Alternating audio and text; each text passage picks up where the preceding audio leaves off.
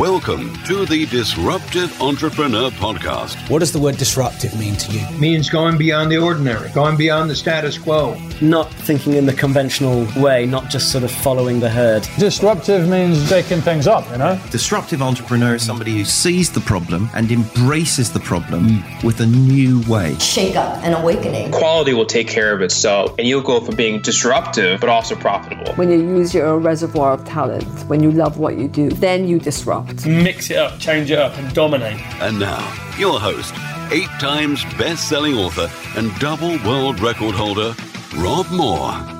Hi, it's Rob Moore here. How to really think like an entrepreneur. Not what they tell you to do, uh, the free advice that's worth every penny, or the conventional common sense that isn't so common, but how to really think uh, and behave like an entrepreneur. Now, some things I don't believe are entrepreneurial qualities, even though a lot of people do. I don't think it's just all about hustle and graft. Uh, you know, I'm working 16 hours a day for 10 years straight and having no life. And, um, and do you want to be successful as much as you want to breathe and go, you know, go big or go home or go all in or 10x? I don't think entrepreneurship is just about those things. There are times and places for hustle, hard work, deep work, focus, and thinking bigger. But I've got some different things for you to think about. I've got nine. Um, so I also don't think that being an entrepreneur is about spinning 50 different plates and being overwhelmed as uh, fuck. I also don't think that being an entrepreneur is about doing all the work yourself. I also don't think being an entrepreneur um, is about, well, you've got to show people how to lead by, you know, showing them with your actions, get in earlier than everyone else, go home later than everyone else. No, I think most of those things are individual, sporadic, and time and place quality of entrepreneurs, but they're not actually the overriding traits of the greatest entrepreneurs. So here are my nine. So I think the first thing is you have to have these almost opposite of rose tinted glasses, where even though you're positive and optimistic and you're a big thinker, you see the world's problems. Now, I interviewed the first CEO and co founder of Netflix, and he said, Look, to be a great serial entrepreneur, to have great ideas, uh, and to solve um, the world's problems, you've got to look at the world with a slightly skeptical view to seek out and spot all the things that are wrong. And a lot of people are saying, oh, just be positive or think big. But actually, that's not true. You've got to be able to spot the problems, which does take a certain critical thought process. But then you've got to immediately pivot and go, not get sucked into the problem, bitch about the problem, moan about the problem, but to actually think, what's the solution? To see solutions in mistakes, to see solutions in failure and failings, and to then go and create them.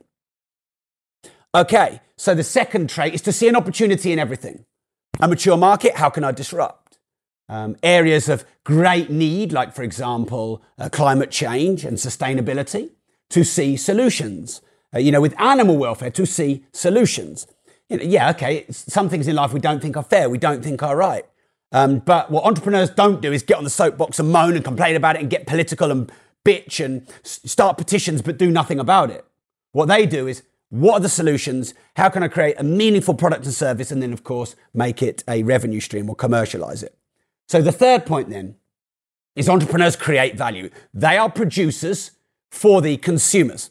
And there are stats like something like 90% of all the revenue created is from entrepreneurs, you know, from the private sector, not the public sector, and that the private sector funds most of the public sector.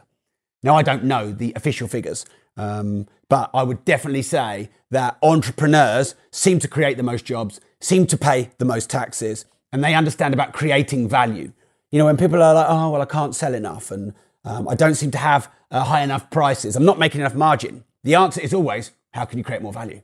Create more value, you get more for exchange, you get more clients, you get more margin, uh, you, there's more demand, etc. Okay, uh, the fourth thing is the way that entrepreneurs are very different to employees is that employees um, kind of create value later. They're employed, then they work.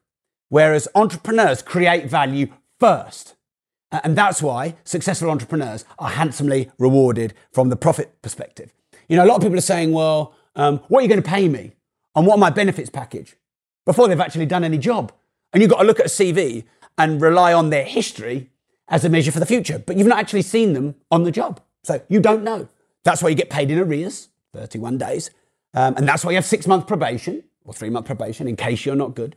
And that's why the law is relatively in favor of the employer for one to two years because there's no guarantees. Whereas when you're an entrepreneur, you have to create the value first. People don't go, oh, here's some money in lieu of and forward in advance of you creating a product for me. We've got to go, pay our own overhead, take our own risks, create the value first, and then hope that people are going to come and pay us. And we take the risk. And that's why the rewards are high. So we create value first. And by the way, that's not just for startup entrepreneurs, that's a continual process for entrepreneurs. If you hit glass ceilings, if your margin is reducing, if business is not going so well, if there's Brexit or recession, you've got to ask, how can I create more value? How can I create value first and then get paid later? But hopefully, hopefully not too much later. Okay, next then, point five is we solve, we serve, and we scale. We solve, we serve, we scale. So we solve the problems, we serve people, and then we scale that to serve vast numbers of people. We go from personal to local to national to intercontinental to global to intergalactic. And that sounds crazy, but look at um, Virgin Galactic or Elon Musk and space travel. And, you know, they're, some of them are going to be trillion pound or dollar companies. Uh, billionaires do that. Okay, what have we got next then? Fair exchange. An entrepreneur is forced for fair exchange. Now, um, I'm, I'm, by the way, I'm not knocking employment or employees. I'm just giving you the difference, by the way, because some people probably should be employees. There's certain traits of being an entrepreneur, which I discussed uh, in, I've done 430 episodes on my podcast, The Disruptive Entrepreneur. But if you want to be an entrepreneur, you have to create fair exchange. Now, in a corporate role, in, in middle management, you can kind of hide and not really offer too much value, but get paid because it's nice and safe and just do enough and posturize and move some paper around and be seen to be doing the right thing rather than doing the right thing. You cannot hide as an entrepreneur. You can't do that. You can't pretend. You can't move paper. You can't procrastinate. You can't actively procrastinate pretending to do work.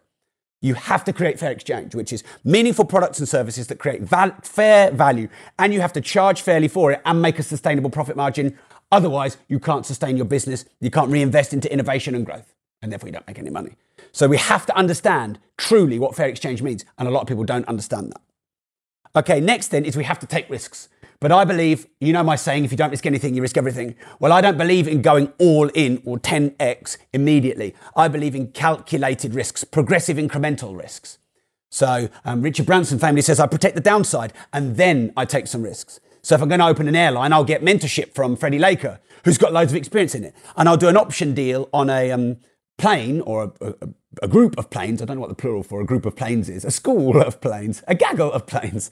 Um, but then if it doesn't work, I can give the plane back and get some of my money back. So we take risks, but we take calculated risks and not stupid risks. Now, of course, media and social media is full of the all in 10x, you know, massive risks, the glory. But in reality, many of those stories end badly. Uh, and incremental risks, I think, are, are more wise for sustainable long term growth and not just sexy social media, one minute Instagram videos. Okay, the next thing is we are producers, we are value creators, we produce for the consumers. Most of the world are consumers, some of the world are um, producers. The producers earn big, the producers win big, the producers create communities, you know, they, they create um, empires. And so look to a flock of planes. Yes, need to Google that one now. Um, so are you producing or consuming? Uh, and then finally, uh, entrepreneurs disrupt, we innovate, we improve, and we repeat. Disrupt, innovate, improve, repeat. Test, tweak, repeat. Test, tweak, repeat. Disrupt, innovate, improve, repeat. All right, so let me summarize this because I'm told that people like the summaries, so that's why I do them. Thanks for tuning in. This will go on my podcast, The Disruptive Entrepreneur. Uh, so, to summarize really quickly the content on how to think like an entrepreneur, is we see the world's problems with a critical view to spot out the problems, but then we look to solve them. Okay, uh, we look for opportunities and we, we seek out problems, but we don't dwell in the problem. We seek the solution, the opportunity. We see opportunity in everything. We create value. We create value first, not later. We don't expect the world to pay us first. We go and prove what we can do, and then we get paid for it. We solve, we serve, we scale. We create fair exchange, maximum value, maximum margin. We take calculated progressive risks. We are producers more than consumers, and we disrupt, innovate, improve, and repeat. So thanks for tuning in. Uh, it's a squadron of planes or a fleet. Uh, remember, if you don't risk anything, you risk everything. Please share this video if you know other entrepreneurs or if you think this would be useful to people starting or scaling their business. Um, I really want to help as many entrepreneurs across the planet start and scale their business to make more money to get better financial education. That's my mission. Um, I feel really grateful that I've been doing it for 15 years. I feel like I'm only just warming up at age 40. Uh, yeah, it's all going good. Um, so thanks for tuning in. And remember, if you don't risk anything, you risk everything.